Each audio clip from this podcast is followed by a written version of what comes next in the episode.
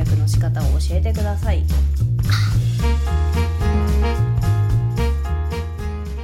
NHK でやっている「恋せぬ二人」というドラマを見たのでその感想についてつらつらと話していきたい回となります。生きづらい系の皆さんこんばんは。てんてこまいです。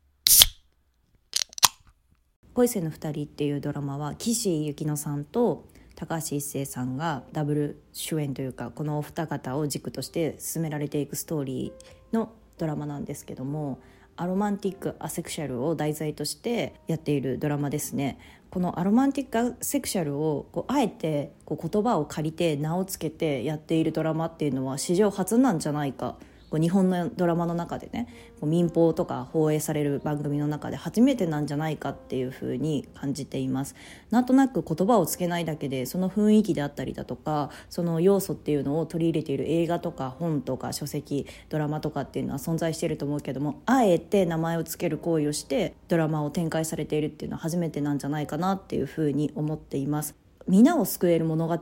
てなくてこの物語がこう何を提示したいかってたった30分で第1話しか見ていないのでこれからね話数は続いていくんですけどもだからこれがこの物語を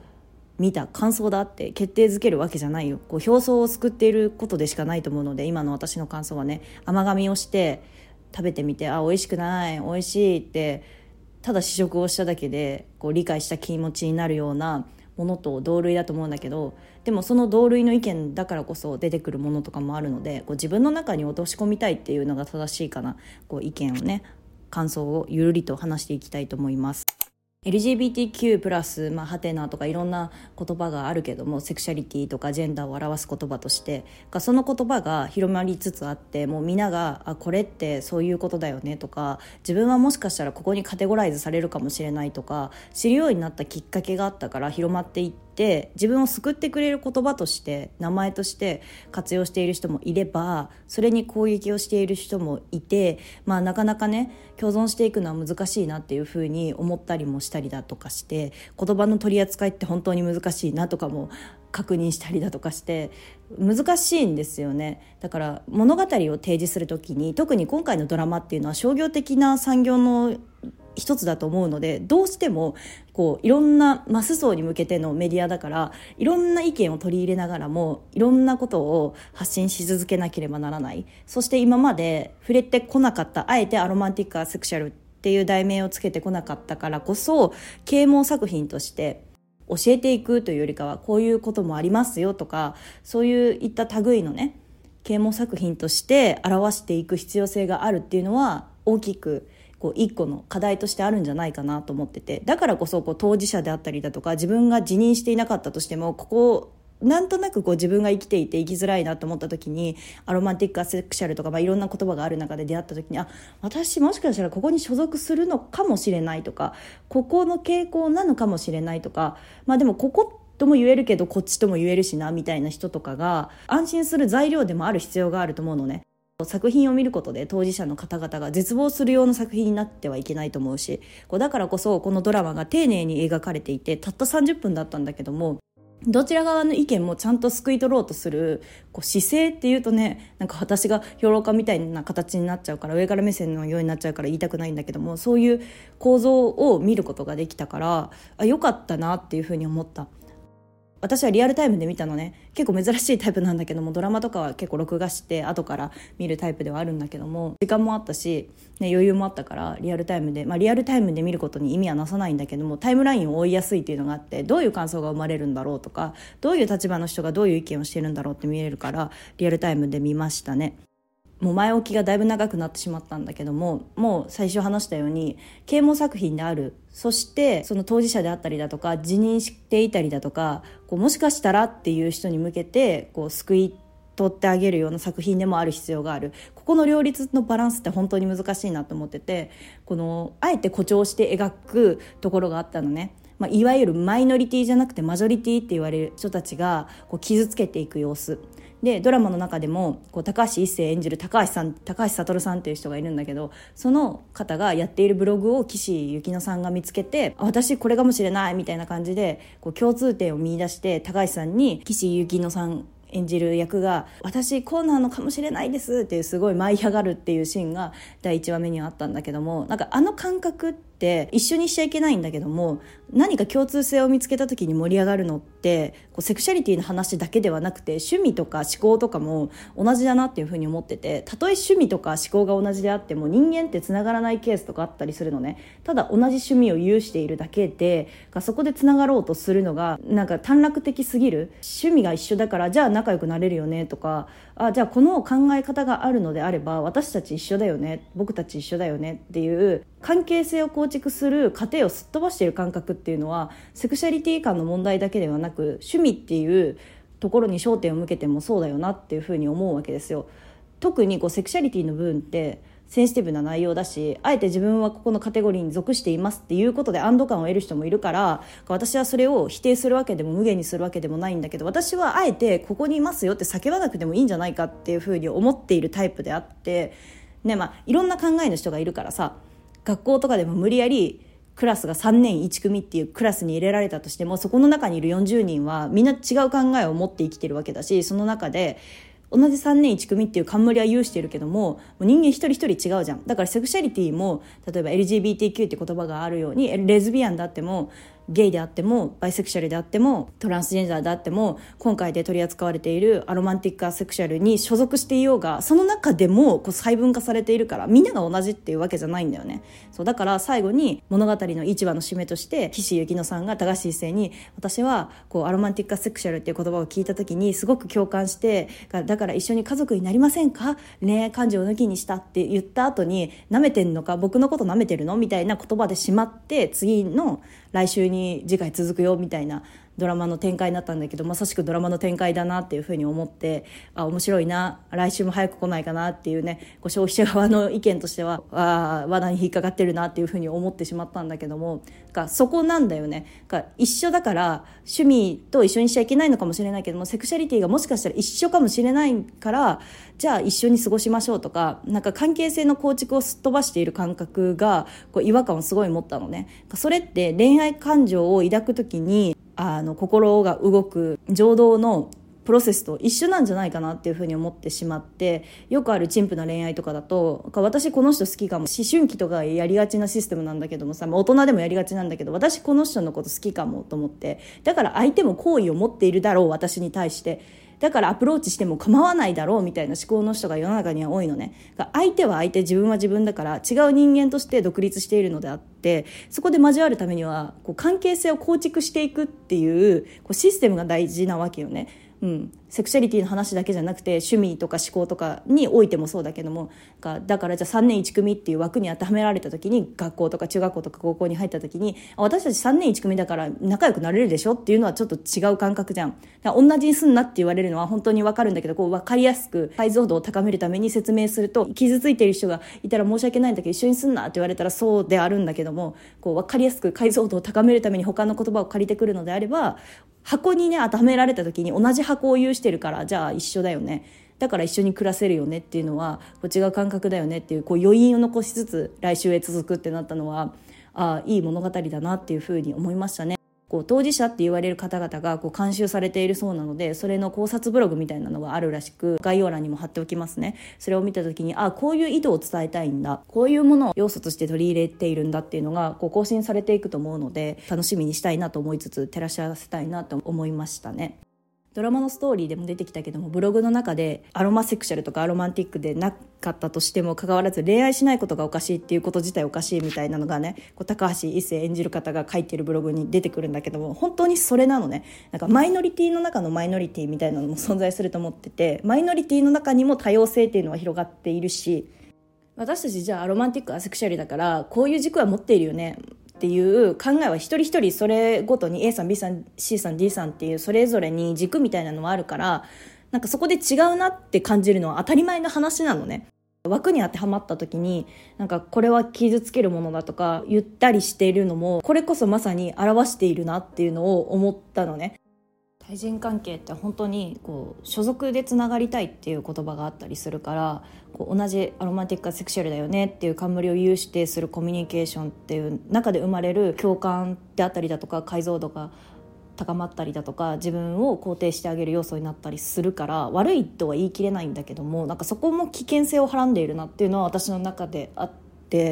この考えは違うけどあでもこの考えはそうだよねって別にカテゴリーに属さなくても言える話じゃないかっていうふうに思ったりするの。お前は本真の当事者じゃねえとか言われたりするから結構私の感覚って変なのかなと思うんだけど私もね生きているといろんなカテゴリーに属してのセクシャリティだけの話じゃなくて趣味思考の話で音楽も好きであれば漫画とかも好きだしあと旅行とかも好きだしとかインドア派が好きであってもアウトドアも結構好きだしとかそこのジャンルにも当てはまってしまえばなんかガチガチに固められてこう周囲の環境って本当にこう影響力が高いなって思う瞬間なんだけどガチガチに固められてじゃあこの趣味してるんだったらこの商品持ってるのは当たり前だよねとか なんか特に車業界でよく言われるんだけどもえ車好きなくせになんでそんななんかミッション車乗らないのとかそういう言葉を聞いた時にそれはあなたのこう車好きの理想像とか自分が思っている共通性だと思っているだけかもしれないけど私からしたら確かにその意見は一理あるかもしれないけどもだからといって違うっていうのは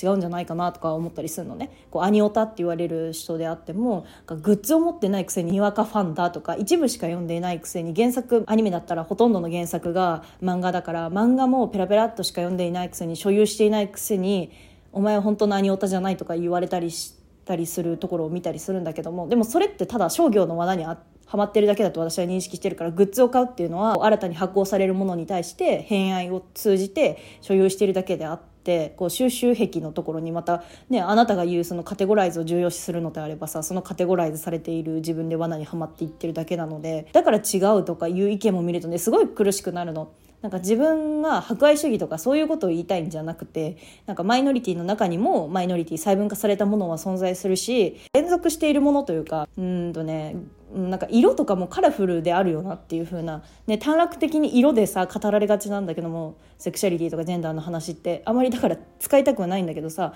そのカラフルであることがクレヨンをよく幼稚園とか小学校で利用するクレヨンって16色とか20色とかのクレヨンを所有することが多いじゃん。で世界の色はこれですよって思いながら、ね、図工の時間とかでそのクレヨンを使って描かなくちゃいけないわけだけども絵画の時間とかで描かなくちゃいけないわけだけども実際人間がさ経験している色ってその16色とか20色とかで枠からはみ出す勢いじゃんそんだけで収まるような世界じゃないじゃん。だからそれと一緒で確かにカテゴリーってものは存在するかもしれないけどもそれを有しているだけで当たり前のことなんだよみたいな価値観が広まればいいなって私は思ってるの。なんだろうねその先の話今はカテゴリーがこういう人がいますよとかこういう趣味の人がいますよぐらいな形になっていって赤が好きとか青色が好きとかまあでもピンク色もいいよね可愛いしとかあでも青色も好きかな銀色もかっこいいよねみたいなそういう感覚ぐらいになっていく姿を私は結構望んでいるのね。でもまあ本当にそうやって望む人がいる一方でこれは私の感覚でしかないからこうやっぱりカテゴライズされてこうカテゴリーの中で範疇に当てはまってガチガチに生きていく方が楽だっていう人もいるからね本当にクラスの話を最初にしたけども3年1組っていう冠を有しているけども3年1組っていう枠組みに当てはまってるだけで安堵感を得る人もいるし所属先が明確っていうあるだけで安堵感を得る人もいるしかと思えばなんかもうそんななんか枠組みに当てはまってること最しんどい。枠組みなんてもう一つの要素でしかないんだからなんかそこを語っていてお前は違うってジャッジされることもしんどいっていう人もいるんだよっていうていうことを私はこう言いたいなっていう思いがずっとずっとあったから構造の話だよねシステムの話だよねこうジェンダーの話になると結構センシティブだから違うよって意見が出てくるんだけども意外とこう構造で見るとねこう成り立ちみたいなこうシステム的な、ね、ところで見るとこう私はそういうふうに思うんだよねっていうふうに思いますね。こう難しいお話になってきちゃうからこう結構ね丁寧に話さないとこう傷つく人もいるし困っちゃう人もいるしなんか分かってくれる人もいると思うんだけどでも物語を語る時ってなんか全部を救おうとすると結構むずいよなっていうふうに思うの。題材とか見ていたりするとこれって絶対誰か被害者だから傷つく題材だよなっていうのはよく取り扱われたりするじゃん。家庭環境の話だったりだとか。でもそれを見ることで救われる人もいればえこんなの違うって言って拒絶する人もいるし絶望する人もいる。結局まだここの境地にしかたどり着いていないのか。うん。かそこはでもそこを経ないとそこを経ていかないと新しい物語とか受け入れていったりだとか自分が共感できる物語っていうのは出会わないと思うから一つの成分でしかない一つの要素でしかないバームクーヘンがあってバームクーヘンって丸ほとんど丸じゃん円状で。なんかそれを切り分けて食べていくことがかぶりついて食べる人もいると思うけど切り分けて食べていく中でこうバームクーヘンまあ別にケーキでもいいホールケーキでもいいんだけどもさそれを一ピース取った完成されているこの円状の一ピース取った部分でしか過ぎないんだよっていうのをねそれぐらいの要素でいいなんか辞書を増やしていく感じっていうのかな。なんか辞書って読んでいて面白いなと思うんだけど言葉の「愛」っていう引くとこういう風な解釈がありますよっていうのは出版元によって違う言葉が書いてあるからあこういう解釈の仕方もあるのかこういう解釈の仕方もあるのかって面白いなと思って辞書を時々暇な時に見たりするんだけどそれと一緒で新たな自分のこう心の中であったりだとか頭の中の辞書の1ページが付け加えられるような物語を作ってるんじゃないかなってこうこの恋生の2人を見た時に第1話で30分しか見てないんだけどそういう感覚に至りましたね。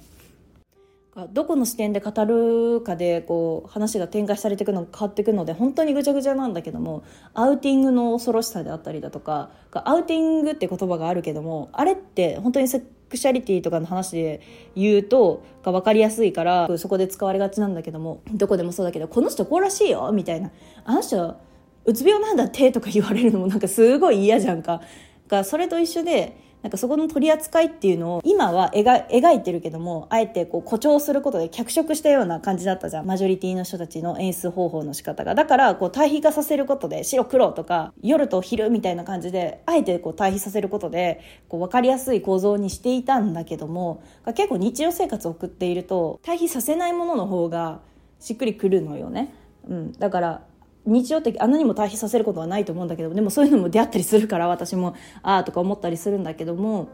うんなんかね難しいよね。なんか最初の段階でこれは啓蒙作品としてやっていますっても提示しちゃった方が楽だな。心がこう期待しなかったから楽だなと思う当事者もいればなんか当事者であってもあこういう辞書の付け加え方もあるのねっていう考える人たちもいるしこう難しいんだよねだから本当に皆に平和に訪れるような物語を作るのは無理なのであって絶対批判の声であったりだとか賛同の声っていうのはもうこうちりぢりに生まれてくるのででもそれを全部救い取って入れてしまおうっていう学生人の力パワーみたいなのを感じて毎週楽しみになるきっかけとなりましたね。なんか誰かを暴く時にうん、セクシャリティだけの話じゃないんだけどこう誰かを表す時に表しちゃいけない言葉とかもあってその言葉を落としてしまった時にあこの人はこういう人格なんだって勝手に決めつけちゃう要素になっちゃうから今回見た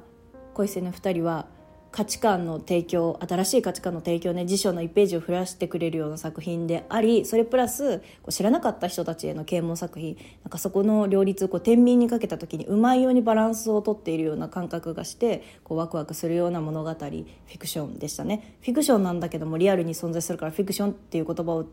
愛に使っていいんだろうかっていう葛藤も私の中であるんですが私が発信することで、えー、クソって思う人もいるから言葉の取り扱いにすごく困ったんだけども私の意見としては本当にさっき話した3要素が詰まっている物語だなっていうのと合わせて自分のこう感情の部分だよね。マイノリティって言われてる人たちも細分化させたら本当にいろいろあるし因数分解をどんどんどんどんしていっても全然答えが見つからないっていうのがこう人間の姿だと思うのね。本来の姿だと思うのね。仮の名前に過ぎないこの言葉を有しているだけに過ぎないか私はそういう感覚があるので私はこう何かに所属する時にまあ私が趣味が多いがあるゆえにとか自分の所属してる要素が多いがあるゆえにっていう結果論でしかないんだけどもあえて言うのであればここかなっていう感覚なのね私は。セクシャリティの話でもそうだし趣味の話でもそうだし生きていくこう軸でもそうだけども。まあ無理やりさこう相手に分かりやすく説明すると提示する時にさ、ね、野菜ジュースとかさ裏見てたらさ成分表書いてあるじゃん。